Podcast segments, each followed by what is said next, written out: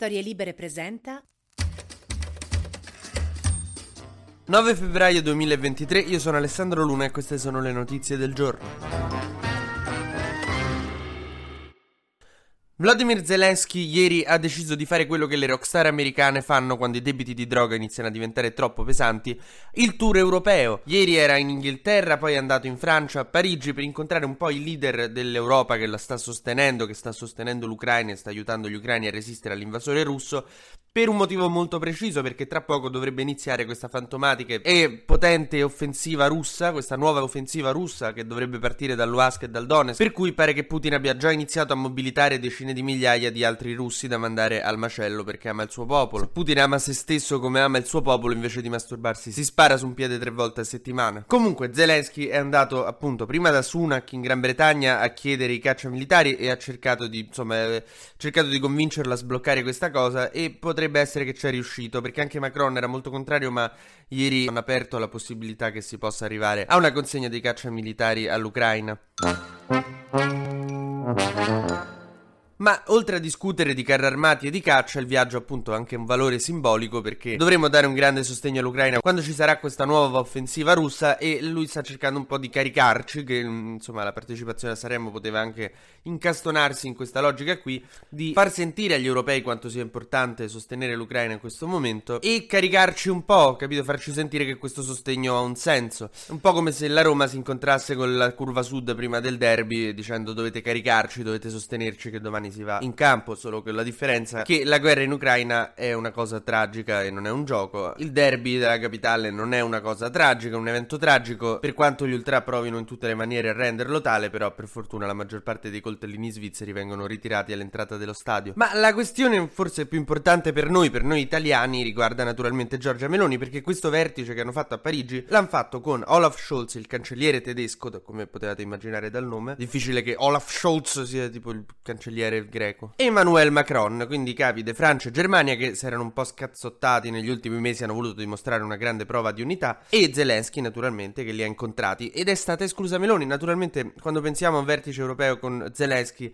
è impossibile non pensare con una lacrima che ti scende e ti riga la guancia alla foto di Draghi, Macron e Scholz nel treno che viaggia verso Kiev che è stata una cosa a parte bellissima però dava proprio un senso di europeità che va a soccorrere l'europeità aggredita. Ed è singolare che Meloni non abbia fatto parte di, questa, di questo altro vertice. E da un certo punto di vista dici, ma non è che mo perché donna l'avete... Perché finché era Draghi, ah no, guarda, ci interessa il punto di vista italiano. Meloni è atlantista quanto Draghi, quindi perché non invitarla? Non è che dovete parlare tipo de, de calcio, de donne. Cioè tipo tua madre quando sei piccolo alla tua festa di compleanno che aspetti che se ne vada così che parli con i tuoi amichetti di quello che vuoi.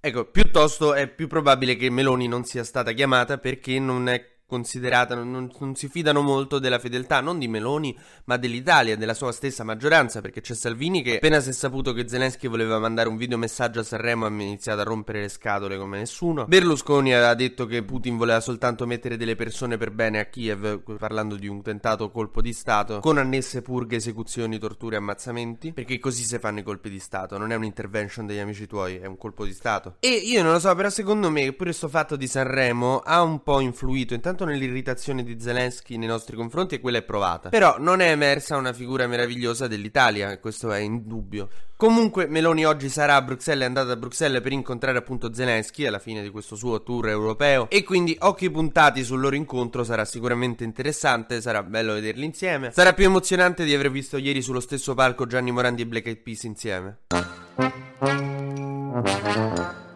Ma passiamo a Sanremo dove è successa una cosa di un godurioso, cioè eh, Amadeus ha risposto a Salvini finalmente che stava commentando Sanremo come se fosse il direttore artistico. E Benigni non andava bene perché secondo Salvini la Costituzione non va difesa al festival, che perché? Che vuol dire? Che è zona franca dalla Costituzione il festival, non si, si, si, potrà parlare di quello che ci pare. E tra l'altro aveva detto che Mattarella era lì per svagarsi, è stato sbagliato parlargli di Costituzione. Mattarella è un costituzionalista da 60 anni, l'unica cosa che lo diverte è la Costituzione, è il suo divertissement. Cosa doveva farlo ridere a Mattarella? Angelo Duro. Poi ha detto spero che Paolo Egonu non parli di razzismo, ma potrà parlare di che cazzo gli pare anche Paolo Egonu e non sentirà il discorso di Zelensky perché è contrario al discorso di Zelensky. Alla fine Amadeus gli ha detto senti cambia canale. Le ha detto così.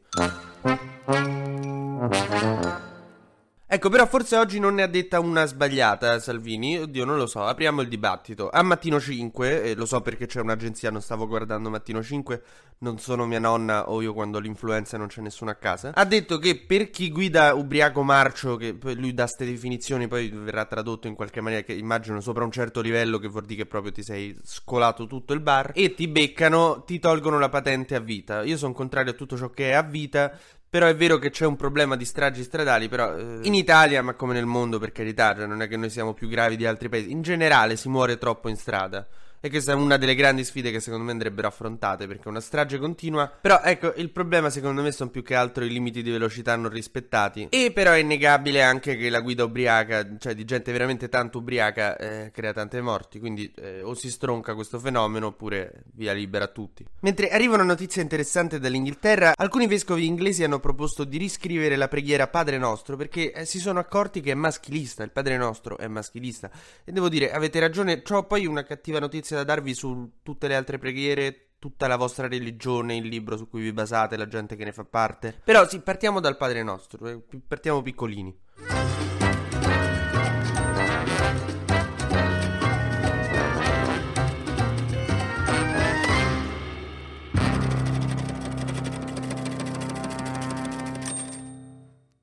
Una produzione storielibere.fm di Gianandrea Cerone e Rossana De Michele. Coordinamento editoriale Guido Guenci.